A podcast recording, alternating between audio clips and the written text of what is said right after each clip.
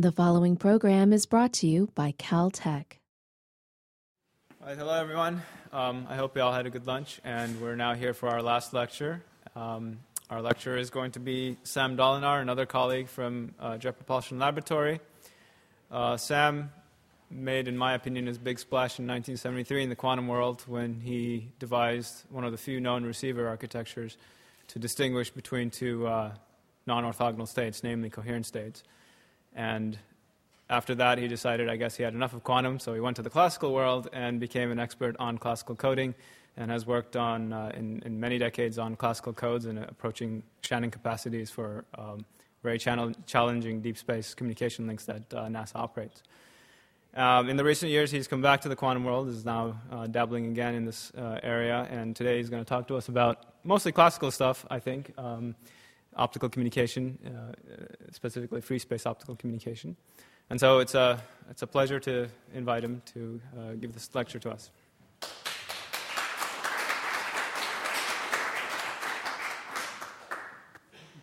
Thanks, Baris. Uh, yeah, there are probably a number of people JPL who could probably give this talk better than I could, because, like Baris said, for most of the 30 years there, I have not really been directly involved in optical communication.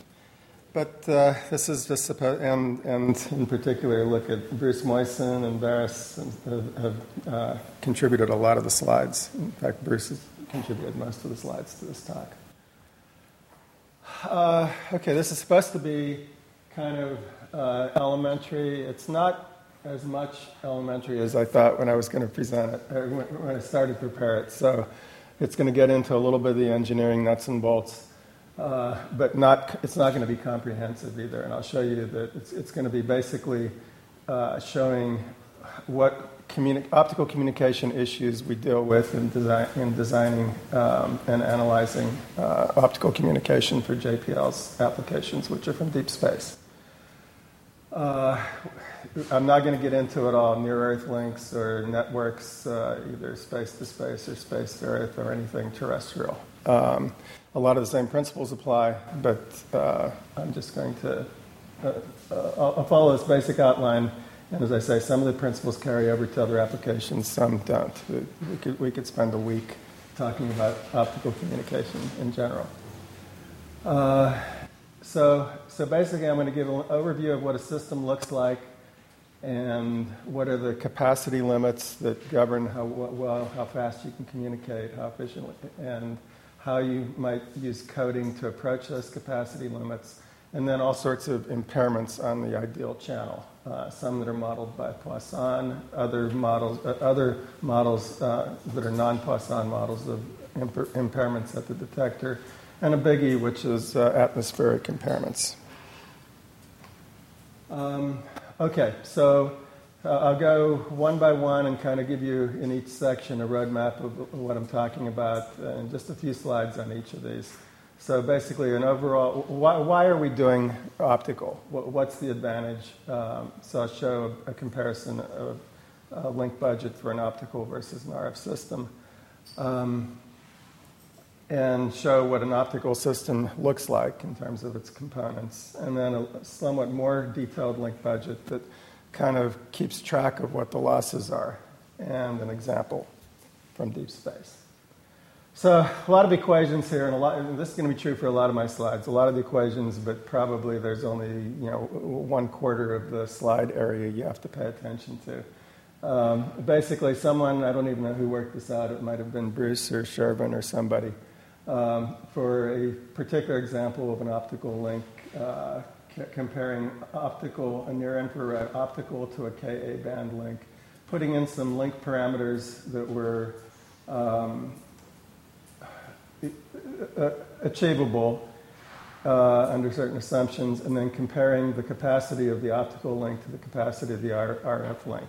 And basically, uh, the real winning point in an optical link is that you can make the beam so narrow, you get a huge um, um, advantage in less beam divergence. And when you add up, uh, taking into account you're using smaller actual apertures, uh, have smaller efficiencies, and basically the, the, net is still a gain. But, the, but you can lose the gain with background noise, pointing losses, and other things that are very hard to do optically. So a lot of the uh, um, engineering that's done in an optical system is to try to keep as much of the theoretical gain. This isn't the maximum, this is a point design, but keep as much of the theoretical design, uh, gain that you can get. Whoops. Okay, typical optical system. Um, basically, there's a if we're going to communicate reliably, we're going to need an error correction code and a decoder. Uh, whatever we've coded, we need to modulate it and demodulate it, transmit it over uh, a channel, uh, whether that's deep space with a little bit of atmosphere coming uh, near Earth, uh, to a detector and some systems for synchronizing to what you did and, and possibly even pulling off other information like ranging information and eventually making estimates of the data you put in. All these elements of the system uh, are important and need to have analytical models and, uh, and theories for how, how well they will perform uh, relative to various imperfections. So, a typical link budget will itemize how much power are you going to get and how much are you going to require. And each of these, there's certain loss factors and efficiency factors that uh, the transmitted power times the gain of the transmit and receive apertures. You lose a lot coming from deep space. This LS is a huge component. You lose more coming through the atmosphere. There's some efficiency with your pointing, some transmit and receive efficiencies. These are basically all just multiplicative factors that keep track of the power that gets to you at the receiver. The required power under ideal conditions would be something called P sub i. Now, that's going to be, uh, it, it, it's going to require a lot of math and models to determine what that is given the received. But whatever you calculate, there are other losses that, uh, that govern that. And so, so the, these tend to be things, some, some of them are multiplicative losses, just like these are, but they're kind of on the receiving end. So we deal, we have to account for those. And this talk will cover a good, a good number of those, not some of the obvious ones like space loss and uh, antenna gains. to give you some feel for what happens over the course of a mission, um, I've drawn kind of a, a, rudimentary diagram of what happens when Earth is trying to communicate to Mars. At different point in the or- orbital period, Earth will be either really close to Mars or really far from Mars. And that differs by about a factor of four. So the signal power, no matter what you're sending, is going to uh, change by about 12 dB uh, over the life over an orbital period of uh, two, 2.2 years and some months, I think. Um, and furthermore, when you're on the opposite side of the sun, you're looking through the sun, so the noise uh, coming from this link is really bad in the, in the worst case. So basically, you're going to have a, a, typical pattern. These are different dates, but uh, a typical pattern of signal that varies with time, noise that varies with time. Your achievable data rate will vary with time. You have to design a system to do that. And these are some of the system parameters that I'll talk about later. They also should be adjusted with time. Okay, so back in that block diagram, the first thing, one of the things that was very important was how do we detect the signal? And here's already a big branch. Do you do it coherently or non coherently? I'm going to talk in this talk mostly about non coherent detection because that's the best for energy efficiency, which we're most concerned with from space. Uh, for non coherent detection, intensity modulations are fine. Um, and that produces a photon counting channel model, and then given a channel model, how do we process the observed photon counts to recover the data? That's what I'm going to talk about in this section. Uh, detection methods, as I say, basically divide into coherent and non coherent. Uh, coherent, and I'll say a little bit about it on the next slide, but then I'll be done because uh, the rest of the talk won't be uh, dealing with it. Um, non coherent um, is, is like very simple because it just requires a photon counting receiver. And it also, uh, this is a hint of something that I'll show um, later on that shows that capacity uh, in terms of power efficiency is unlimited for uh, non coherent with low duty cycle on off modulation. Um, so, as I said, this is going to be my only slide on coherent detection systems. Uh, coherent, uh, heterodyne and homodyne are really state of the art system, and they have really a lot of advantages that they're, you can use them with arbitrary coherent state modulations. Uh, whenever, and they achieve much higher spectral efficiency than the, uh, the non coherent system. So, if, if your application requires a very high data rate, and even, even with a lot of bandwidth to burn, these tend to be the right system to use. Um, on the other hand, when we're starved for power on a deep space link, we look at the opposite and say, well, we don't care so much about the spectrum. We, we, we, number one, we don't even have enough power to support a really high data rate. Uh, maybe we're at megabits per second instead of gigabits or terabits per second. Uh, and second, um, we, we really, really care about the energy efficiency. So, coherent systems have all kinds of widespread applications that I won't touch on, but uh, as I said, that's a topic for another course. The one thing that kind of limits them with respect to photon efficiency is that if you, as soon as you receive, use a coherent receiver, you have brick wall limits on the, uh, the maximum achievable photon efficiency, either one nat per photon or two nats per photon, and that is a natural uh, logarithmic unit uh, corresponding to 1.44 bits. So, so you can get about a bit, bit per photon or two or three, not even three bits per photon, but you can never do any more than that. Right now, I'm involved in a project where DARPA is pushing us to try to get 10 bits per photon, and such solutions are just out of the question. If you want to use non coherent detection, basically, how do you design the signal? Basically, you just need to have some kind of waveform that communicates your information. And the real simplification is that that waveform doesn't have to be too complicated. That if you just have kind of a, a slotted type of waveform where you put a certain amount of energy in a slot or no energy in another slot, except with noise, there's, you're going to probably detect something there anyway. But that is pretty close to being optimal. So just binary and slotted uh, does the job pretty well. Um, now, uh, so what's, what's the actual modulation scheme we would use? Simplest thing, like I say, is just turn the laser on or turn the laser off in a pulse and put a bit of information that says whether it's on or off. Now, for energy efficiency, you can't make these equally likely. If you make those equally likely, you're back to the same brick wall limits again. You, you have to, for the way you get the energy efficiency is to hardly ever use the on pulse. So the probability of the on pulse is very small relative to the probability of the off pulse because the off pulse doesn't co- cost you anything.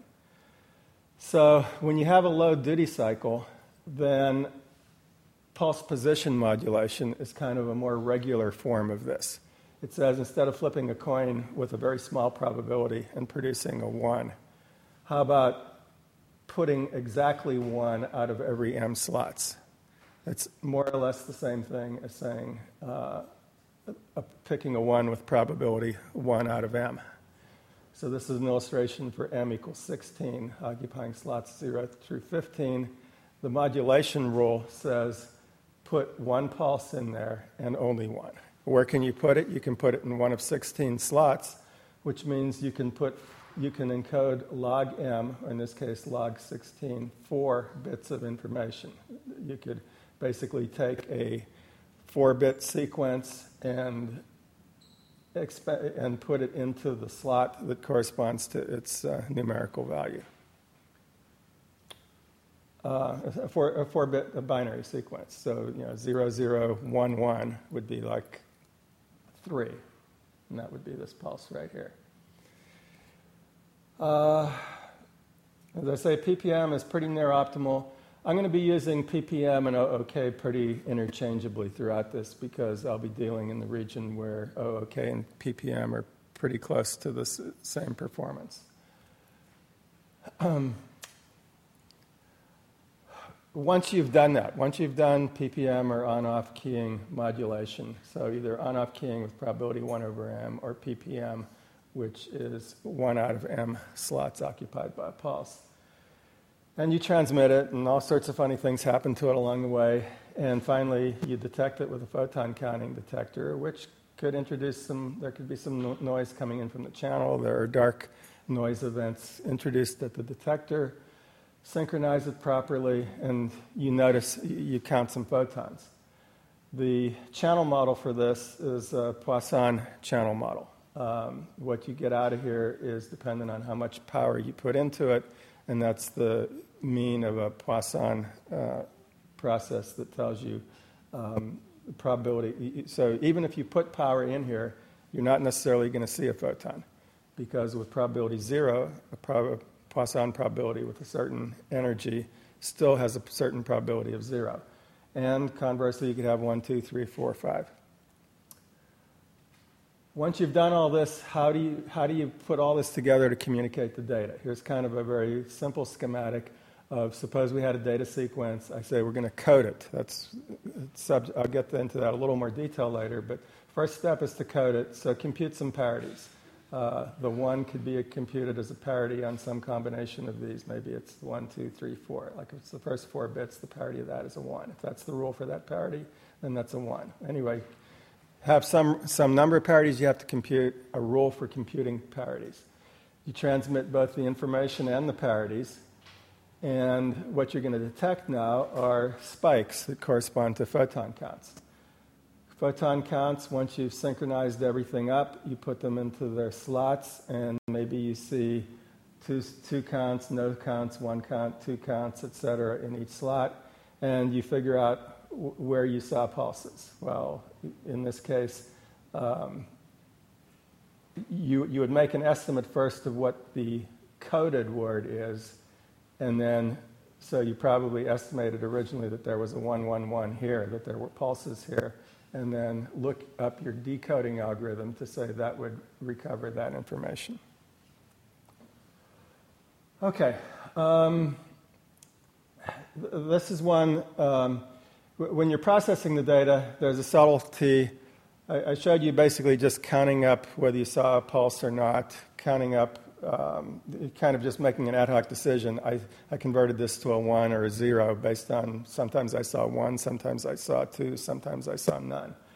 Uh, in general, you should do soft decisions, which is r- depending on how many, how many counts you see, how many Poisson events you see in a slot. You should compute probabilities associated with that event versus what you thought you sent, versus all the possible code words you could have sent. And the decoder should then take advantage of the computed probabilities rather than for you to say, well, I'm going to convert this to pulse and this to not pulse right away. So, and then there are all kinds of ways that you can, can vary. Uh, Bruce just gave me this update here. It's a hard decision. Well, does it mean you always make a decision, or sometimes if, if you're trying to decide on a ppm symbol, which is you know from the modulation rule there's, there can only be one, but suppose you see two slots with two counts, and that's the most.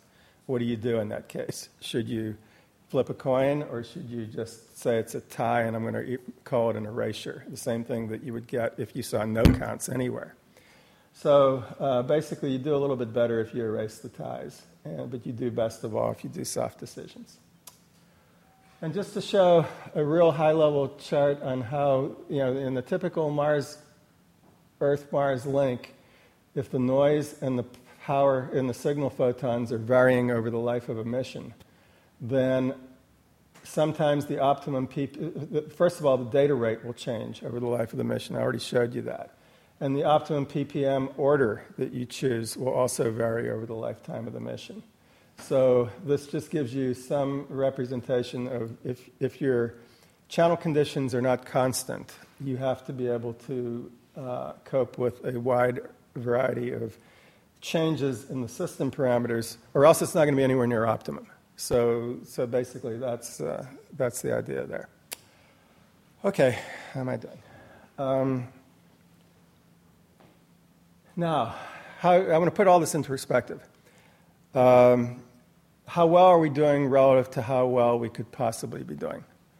Okay, here I'm going to put up something uh, that um, Vittorio even pointed out. Basically, the Holevo capacity represents the ultimate limit of what any system that's any quantum consistent measurement could do. Uh, and, and, what is that, basically? What, what, what's the whole Holevo capacity? These ad hoc systems that I've put up, uh, PPM with photon counting or coherent detection or anything else, how do they relate to what you could ultimately do? Okay, and th- this is very nice and uh, not easy, but uh, it's, it's now well known after a number of people have calculated what the capacity is for a pure loss system, which is really only affected by the inherent um, uncertainty in quantum measurements. What I call it quantum noise. In, uh, so, so throw away all, all the background noise, throw away anything that has to do with the atmosphere. What's the limit to pushing the uh, limit of, quantum, uh, of a quantum measurement?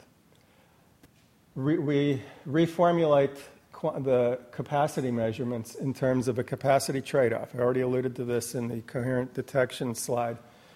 Namely, um, there's, if you want photon efficiency, if you want to be very energy efficient, you give up something in terms of spectral efficiency. More generally, we're going to call that a dimensional efficiency. Spectra, um, usage of bandwidth is one element of, spe- of possible dimensions you could use. You could also use spatial modes, but mostly I'm going, to, I'm going to say we have one spatial mode, so dimensional efficiency is the same as spectral efficiency. So photon efficiency, which I'll call PIE, is measured in uh, bits per photon. Dimensional efficiency is bits to, bits per dimension or bits per second per hertz per spatial mode, and I'm going to assume one spatial mode. So basically, it's how, how, efficiently are you using your bandwidth? Uh, I'll show you what ppm plus uh, photon counting does, and is there any way to get better? Is there any way to do it better? And finally, I'll deviate from the pure quantum noise model and say, how about channel capacity based on a Poisson model that takes into account noisy ppm? Okay. Um, apologize for a little notation. When I write papers, I can't write DIE and PIE in equations. So uh, dimensional efficiency is abbreviated C sub D, little c sub D, and photon efficiency is little c sub P. So any place I've taken an equation out of LaTeX, uh, remember that's DI, dimensional efficiency, which is the same as spectral efficiency for all pra- purposes of this talk and CP is the same as bits per photon. And um, this was uh, derived, the, the, equation from this was, came from was derived from a paper by Vittorio and Jeff and other people, right? Uh, and, uh, but put in terms of DIE versus PIE and taken to the limit of large CP, large photon efficiency. It's basically uh, an exponential decline of dimensional efficiency with photon efficiency, except for this linear multiplying factor here. Um, so it falls off exponentially except for the multiplicative factor. Why is that important? Well, if you look at equations analytically for ppm with photon counting, you find out that the optimum m that you should be picking is roughly 2 to the photon efficiency that you want to achieve. And for that, the corresponding dimensional efficiency also goes exponentially decreasing with photon efficiency, but by a constant factor. It's missing that linear term. So that's the difference between absolute optimum Holevo capacity and this ad hoc system that, uh, that I'm going to talk, spending most of the time talking about. Um, if you take the ratio, the ratio of those two things is about two and a half times the photon efficiency you want.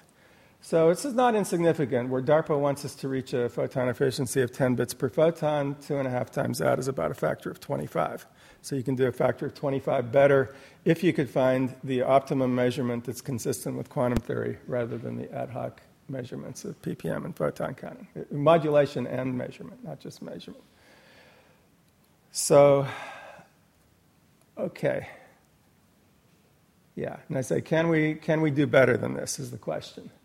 Well, one of the things that Baris introduced me, going back 40 years, uh, I had this receiver uh, that was the optimal hard decision measurement on an arbitrary binary coherent state alphabet. In other words, if you want to decide did you send this coherent state or, or that coherent state with minimum probability error, this receiver structure, which is illustrated here, gave you the minimum probability error consistent with quantum measurements.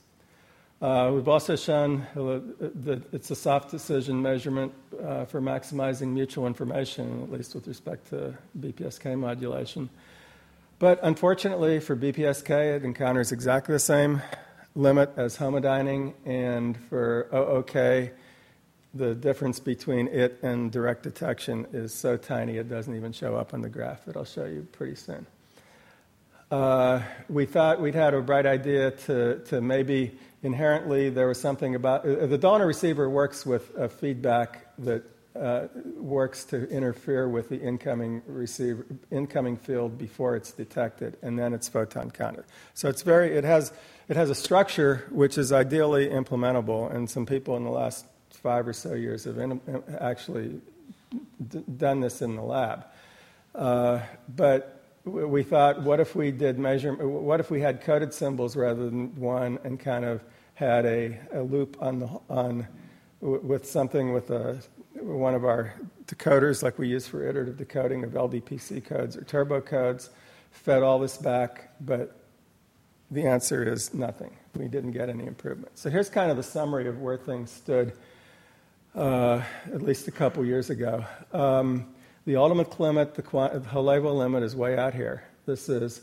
dimensional efficiency or spectral efficiency per spatial mode versus photon efficiency. Uh, and you can see these curves drop off very, very steeply. These are logarithmic plots in both directions. Uh, nobody knows how to get to this curve um, except you know, with, a, with a known receiver structure, basically. With something like ppm and photon counting, we follow this curve. Uh, we can't do any higher dimensional efficiency than one half for ppm of order two. For OOK, we could do a little bit better and actually get up to one bit per dimension by basically making it probability 50 50. But when you make the probability 50 50, your photon efficiency goes away. So if we want to explore this region, both ppm and OOK approach the same limits, but they're demonstrably different than the Holevo limit, especially if you're measuring this vertically. That's that factor of 25 at 10 dB, or 2.5 times the 2.5 times the distance you're going on this axis. Uh, there are a lot of systems, um, demonstration systems, JPL, Lincoln Lab, maybe some other places they were getting in the neighborhood, pushing in the neighborhood of two bits per photon, even three bits per photon, um, depending on exactly how you're counting photons. Uh, this is basically bits per detected photon, uh, is what I'm assuming here.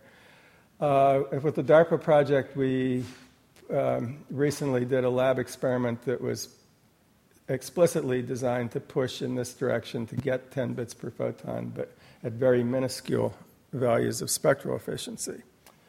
So that's kind of the lay of the land. And if you see a Dolinar receiver with BPSK, I don't even know if you can see it, it's basically hitting the same brick wall as homodyning, and Dolinar receiver with OOK. Uh, with some magnifications, I can tell a difference, but basically it, it lines up exactly with OOK and photon counting. So, can we do any better? Well, yeah. Uh, one way to do it is to go into the quantum world and say, we're not going to send coherent states. We're going to send quantum, ideal quantum states, number states, where we just, at the transmitting end, concoct a quantum state which has a prescribed number of photons. In other words, it is an eigenstate of the photon uh, detection operator. And if you put one photon or two photons or three photons, that's exactly what you're going to get, provided you transport it from the transmitter to the receiver and nothing happens along the way. So basically, this is a nice model. It ends up with, uh, I'll show you on the next slide, with perfect transmissivity, eta from transmitter to receiver. It gets you to the Holevo limit. It basically gets you there at high uh, photon efficiency. It gets you there even only using zero and one number states. You don't even have to use the two number state, three, four, five. Uh, you would if you wanted to trace out the whole Holevo curve, but not if you're just interested in high photon efficiency. So, uh, and basically, it's a channel model that's very much like a uh, the erasure channel model, uh, ideal erasure channel for a PPM or an OOK channel, uh, for so say a PPM channel, where a zero without noise always gives you zero, but a one will give you a 1 if the transmissivity allowed it, or sometimes it'll get lost.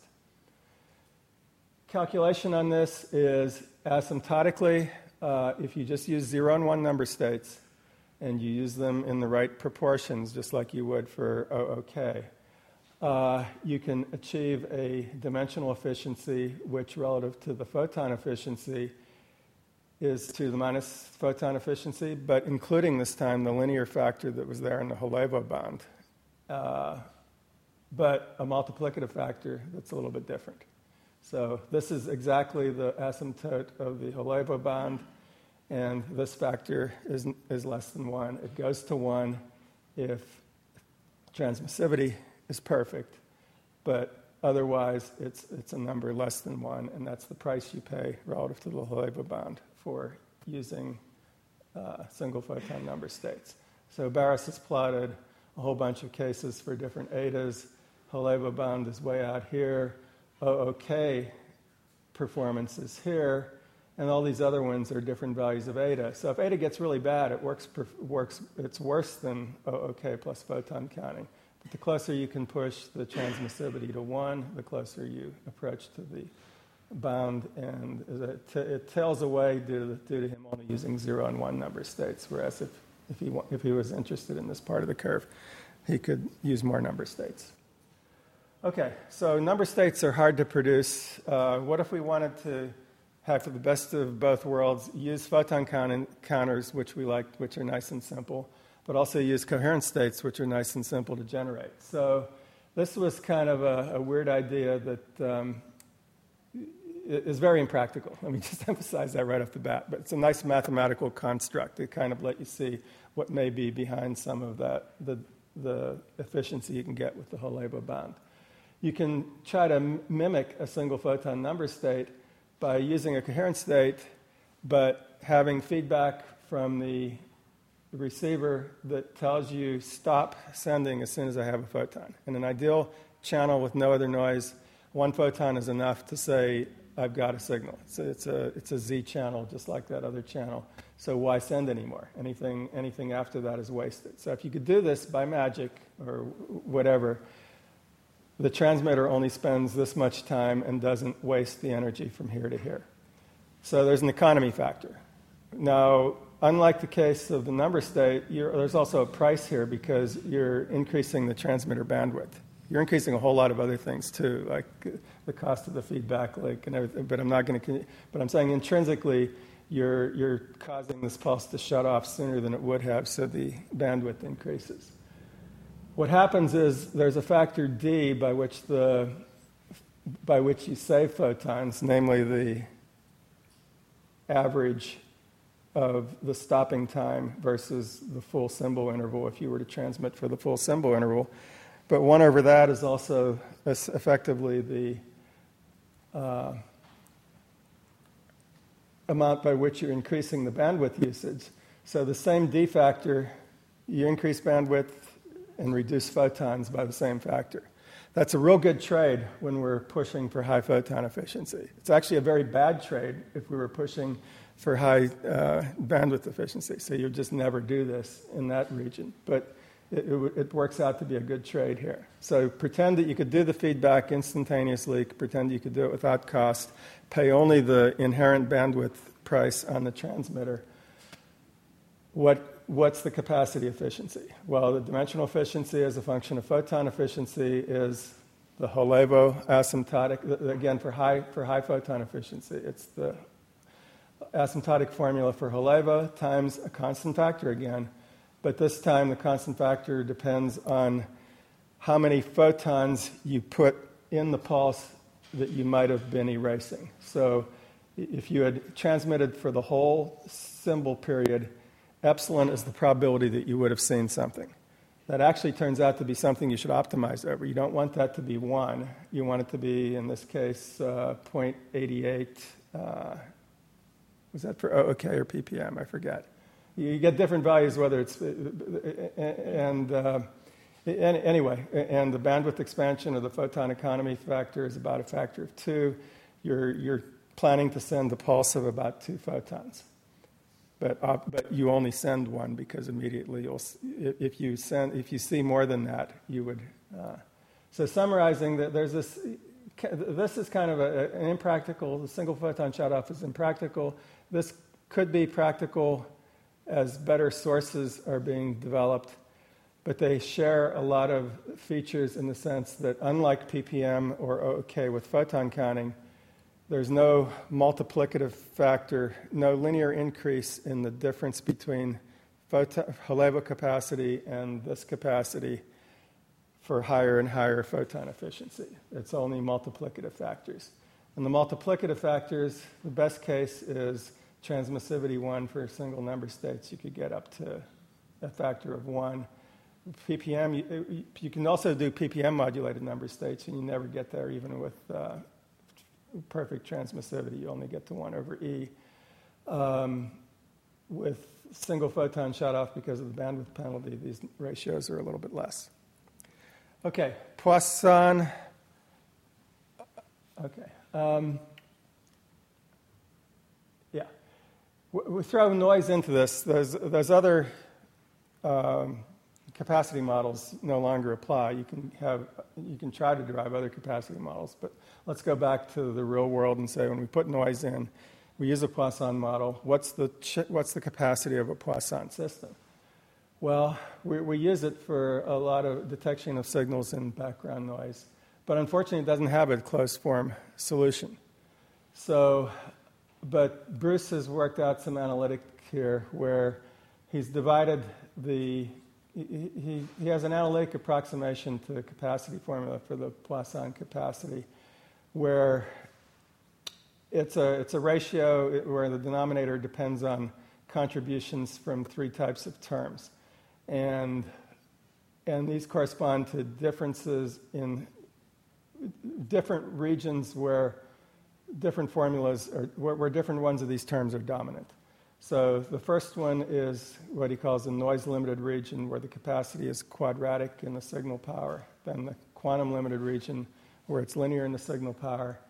And uh, finally, the bandwidth limit, limit, where you just saturate it, whatever you, your bandwidth is.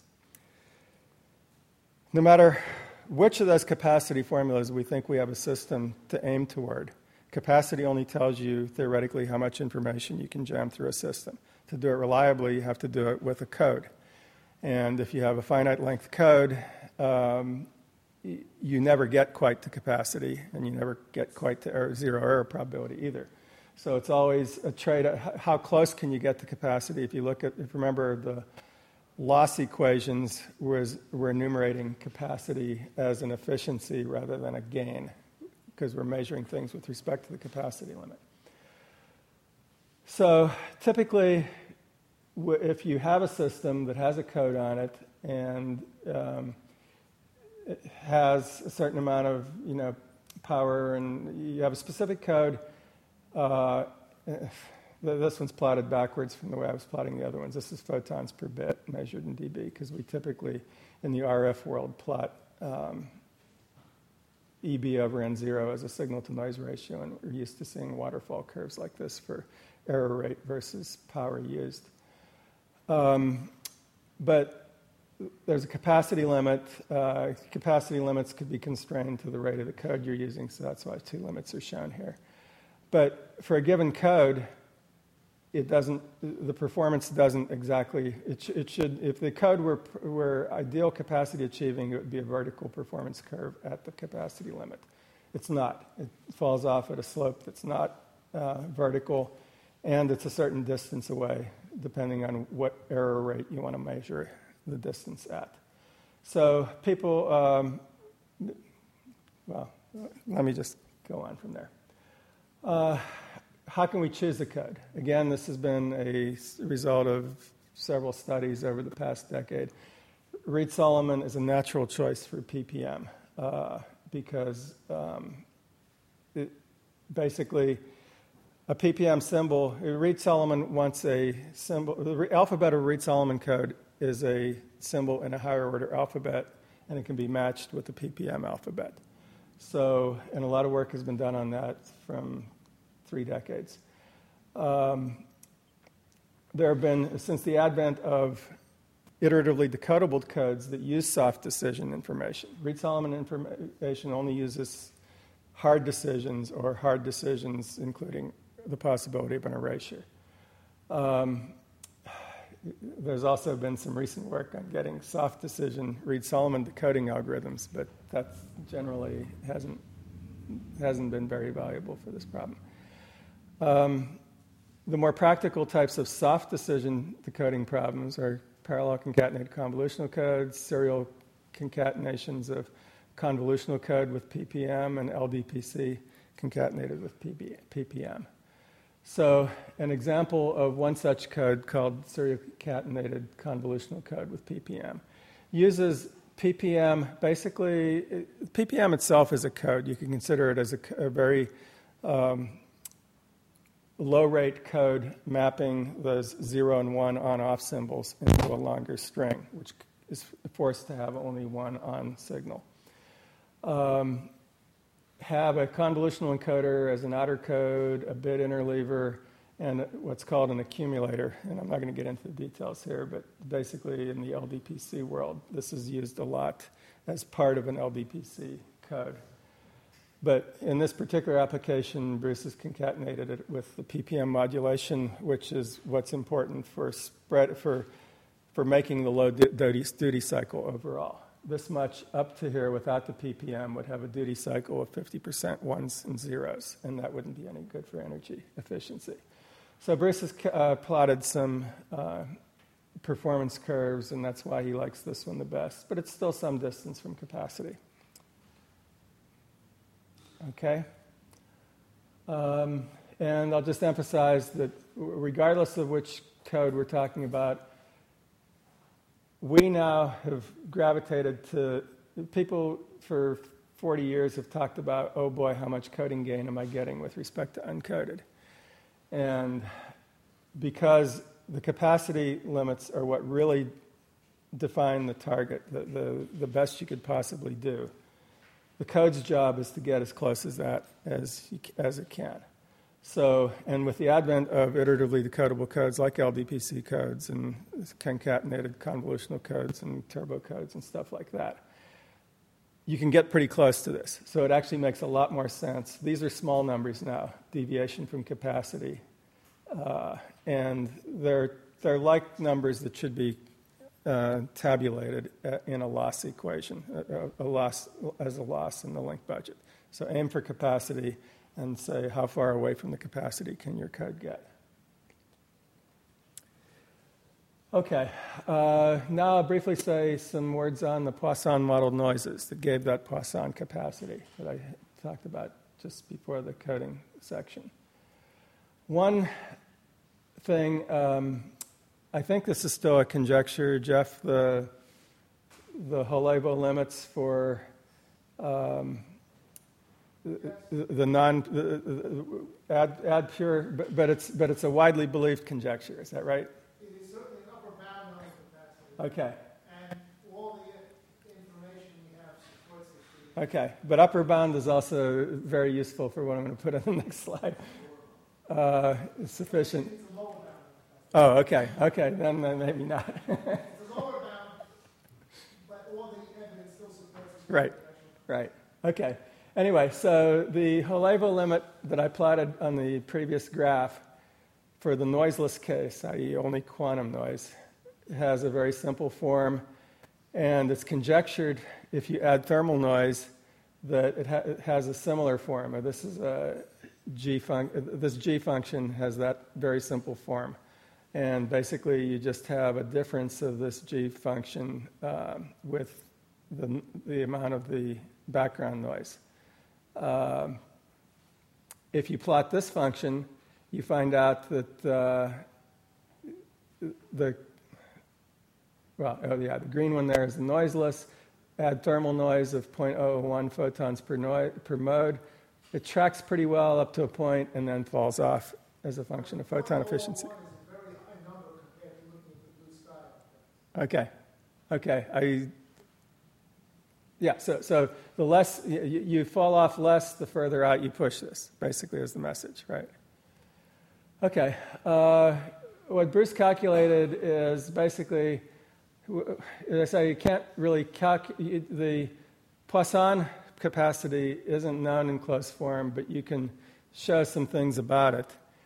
And in particular, that if you just use Poisson capacity for signal plus noise, you would get a, a photon efficiency that was not bounded, whereas this conjectured formula for Holevo capacity is bounded. So what I believe that means is basically the Poisson approximation is just not exact in this case, and you have to go back to a more exact model called a negative binomial model. But, uh, but again, it's still widely used for thermal noise in a lot of cases. Um, where the Poisson model is producing results that don't conflict with uh, the uh, presumed Holevo bound for thermal noise. Here's one of the areas. Uh, it can be used for modeling what happens when your laser does not have an infinite extinction ratio. A laser, a non ideal laser, will transmit, you can tell it to be on and then off, but it's, some of the power is going to spill over into the slots where you don't want it to be. And how much does? Well, it, the model is that it's proportional to the amount of power you transmit in the on state. So, and that proportionality constant is called the extinction ratio. So, a finite extinction ratio, uh, you use a Poisson model on signal plus noise, and you find out that the photon efficiency is strictly bounded um, by something that's like the log of the extinction ratio. Second type of noise that always comes into a problem, a, a optical communication problem, is dark noise at the photodetector. Um, with different devices, you have different levels of dark noise. Um, and depending on the level of dark noise, the Poisson model uh, computes the point at which the uh, capacity curve capacity efficiency curve will deviate from the ideal case of no background noise. Um, so a lot of the game, when we, when we want to get to high photon efficiency, we basically, once this deviation occurs, we have to have a device that has low enough background, uh, uh, low enough dark current that, uh, that will follow this curve, the ideal curve down as far as we can. Okay. Um, another interesting um, analysis result is even though for dark noise, um, this curve back here, for any one of these, there is no limit. If I plug in a 10 to the minus 6 background or 10 to the minus 5, 10 to the minus 4, it will theoretically go on forever without an upper bound.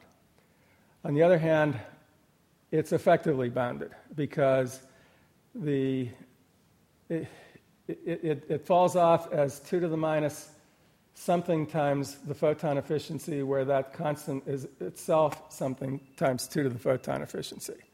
So even though, so we've often, we used to think that this was a brick wall limit. It was just empirically, it was so, it fell off so fast. But analytically, it's that, but it's effectively just as bad. If you look at where this limit crosses uh,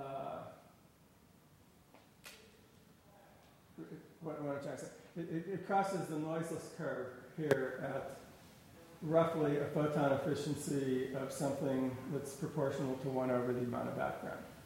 Uh, an actual curve, so that's this vertical dotted line here. An actual curve will deviate away from the ideal OOK curve uh, a little sooner than that. And Bruce estimates like another factor e cubed uh, in, the, in the logarithm. So log of, log of this value versus log of this value is the difference between that dotted line and that dotted line on this axis. And log of e cubed is about four bits. So somewhere in there is the best analytic model we have for how, how quickly dark current or background noise will start to kill you. Uh, and translating, remember the optimum I gave you for the optimum m value of ppm. If you plug in the optimum ppm and multiply it by the critical uh, by the NB that fits into this formula, basically you need to have this product because M is basically proportional to 2 to the CP, remember. So this product has to be no worse than like 1 over e to the fourth, certainly no more than 1 over e, which is the total number of noise counts you can tolerate throughout the whole ppm symbol. So if you had ppm 2 to the 10th, 1,000 slots in a ppm symbol, you need to have a fraction of that noise throughout the whole symbol, or that fraction divided by a 1,000 in, in a slot. Or you start to pay a big price. That's the basic message here. So, some, I, I told you that um, extinction ratio by itself results in a brick wall limit. For instance, 44.5 dB extinction ratio is what it takes to get 10 bits per photon.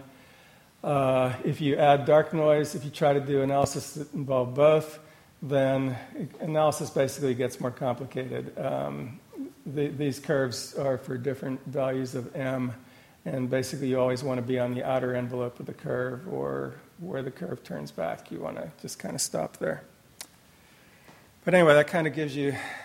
Okay, I'm going to get. I'm very quickly running out of time. So I will say there are other losses that we have to consider uh, in the system that are not additive losses. One of them is detector jitter. Uh, detector jitter is a delay from the time a photon is incident to the time a photon electron is detected, and depending on your device technology at the detector, you can have what looks like a very sharply defined time or a wider defined time. And the important value here is what's the standard deviation of the jitter relative to the slot width.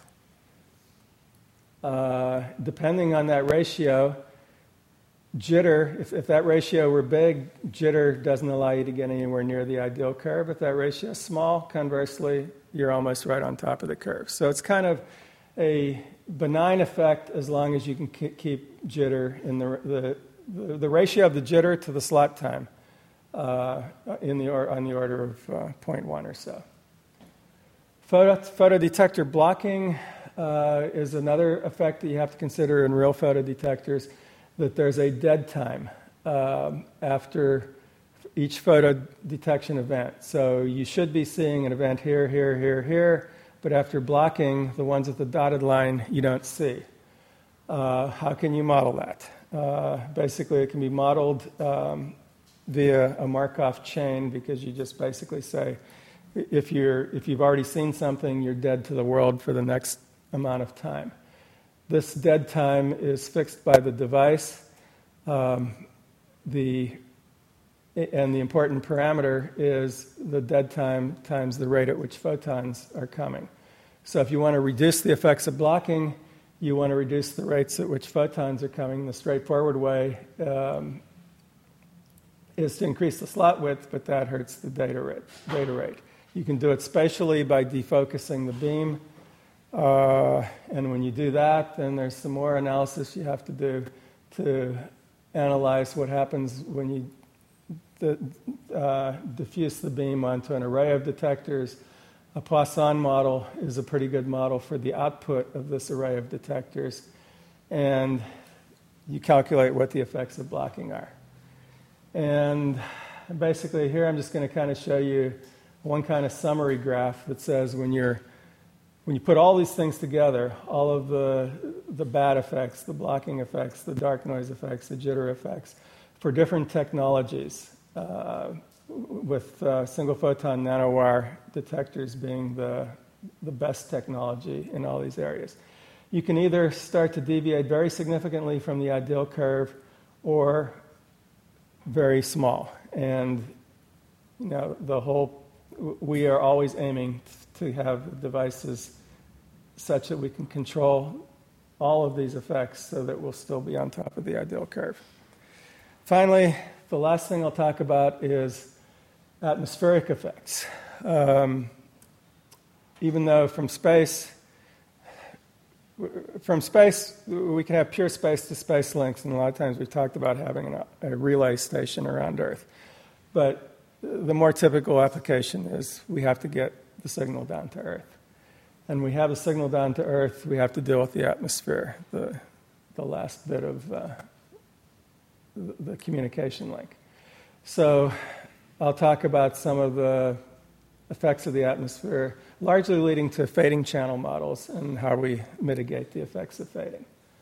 So here's just kind of, uh, I, I, guess I put the same information on the previous slide. I don't really need to say it because some of these pictures will be repeated. Background, scattered light. Again, you have pictures of uh, what the sky radiance looks like in a daytime and how much you just have to calculate how much you have to deal with. That fits into the noise power in the background in this capacity expression that you saw before.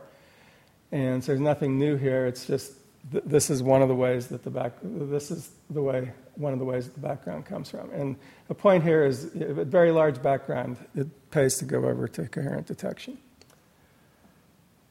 Atmosphere can also scatter. So you also see diagrams like this where you see uh, the atmospheric um, absorption, or, uh, uh, scattering and absorption, basically. The absorption has different absorption bands. You, you want to make sure you're transmitting uh, at a frequency that's not absorbed, but then you have to still account for it. The more complicated thing is what happens in the case of clear, clear sky turbulence. And for a asymmetric link like we have, it's a little bit different depending on which direction you're going. From space to Earth, as I say, the atmosphere is here at the receiver, and you have a long distance of pure vacuum till you get there. And you have problems with angle of arrival and scintillation causing fades.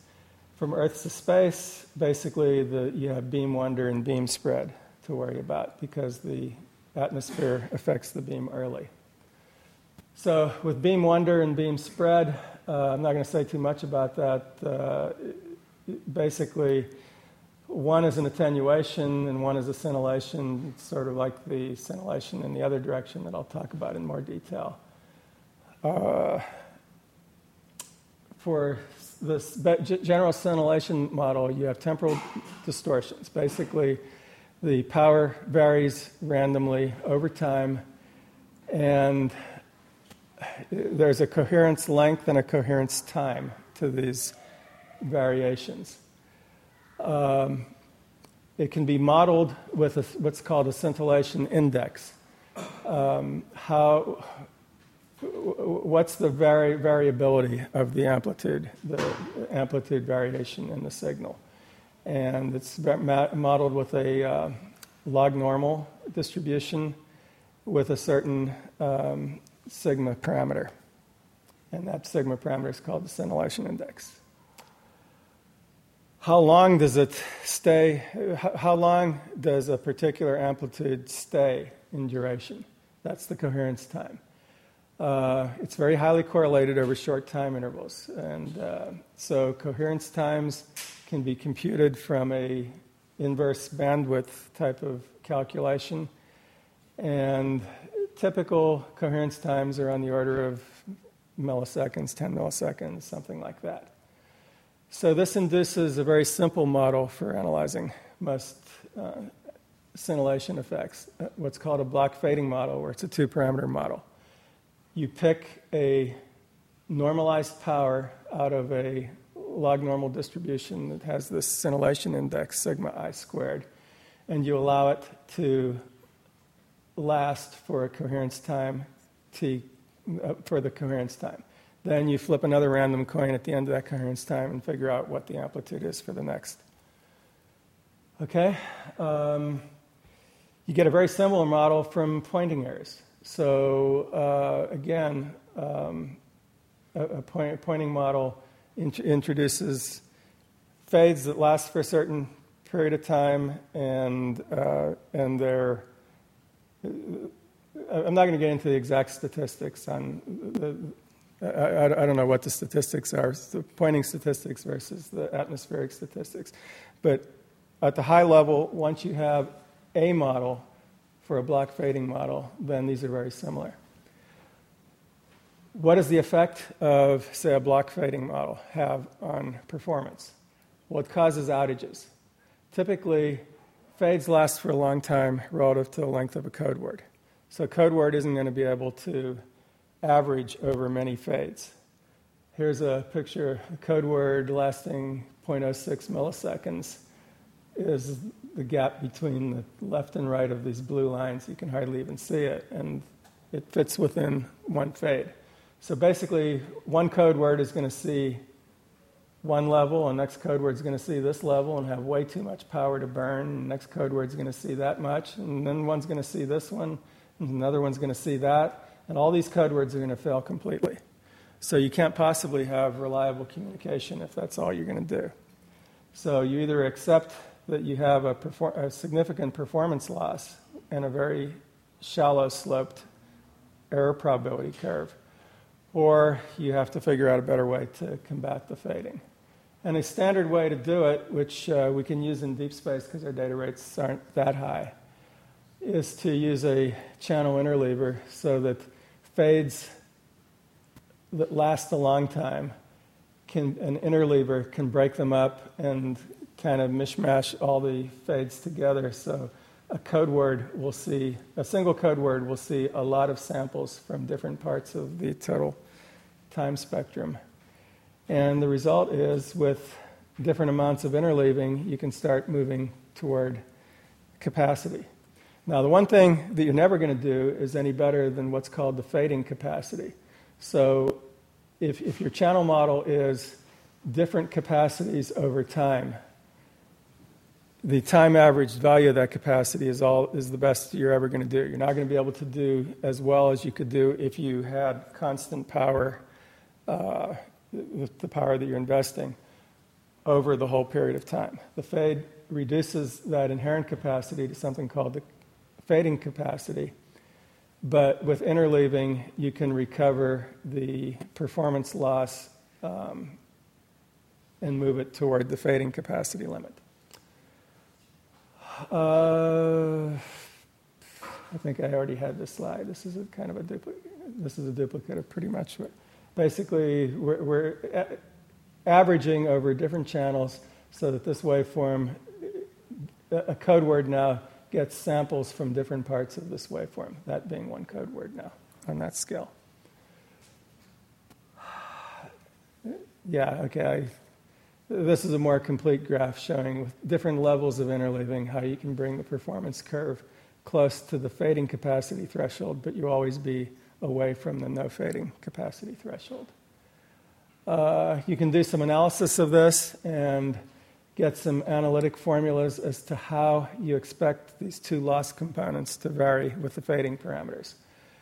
Uh, number one, the fading capacity loss, which is non recoverable uh, with some approximation, you can say it's linear in the scintillation index, sigma squared.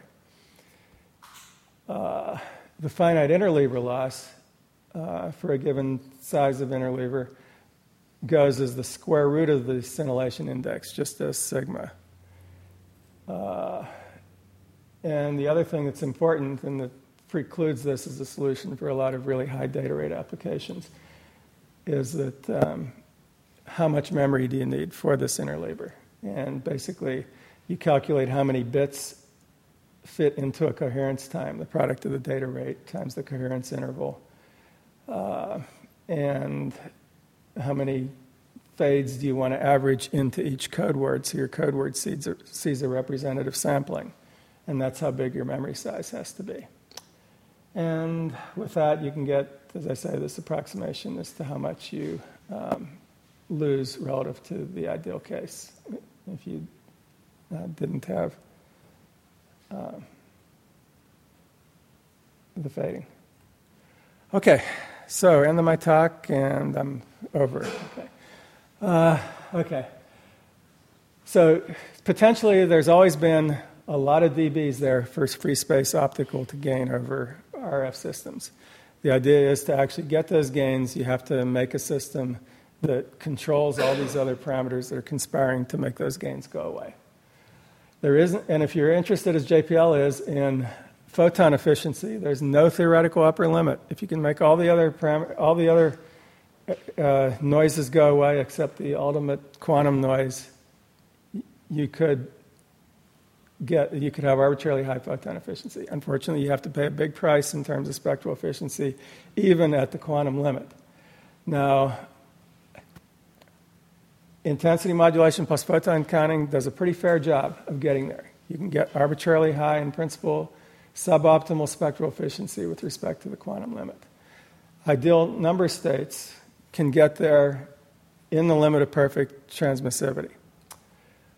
Uh, to do anything, whether it's ideal or whether it's the other systems I was showing using actual noise and impairments in the channel, you need appropriate error correction codes. And that's another, it's still not solved area. You know, basically, every time you, um, there are different codes that are uh, appropriate for different purposes, and I haven't even touched on, on how to, uh, that, that, that whole section could, could be combined, it could be expanded to another talk.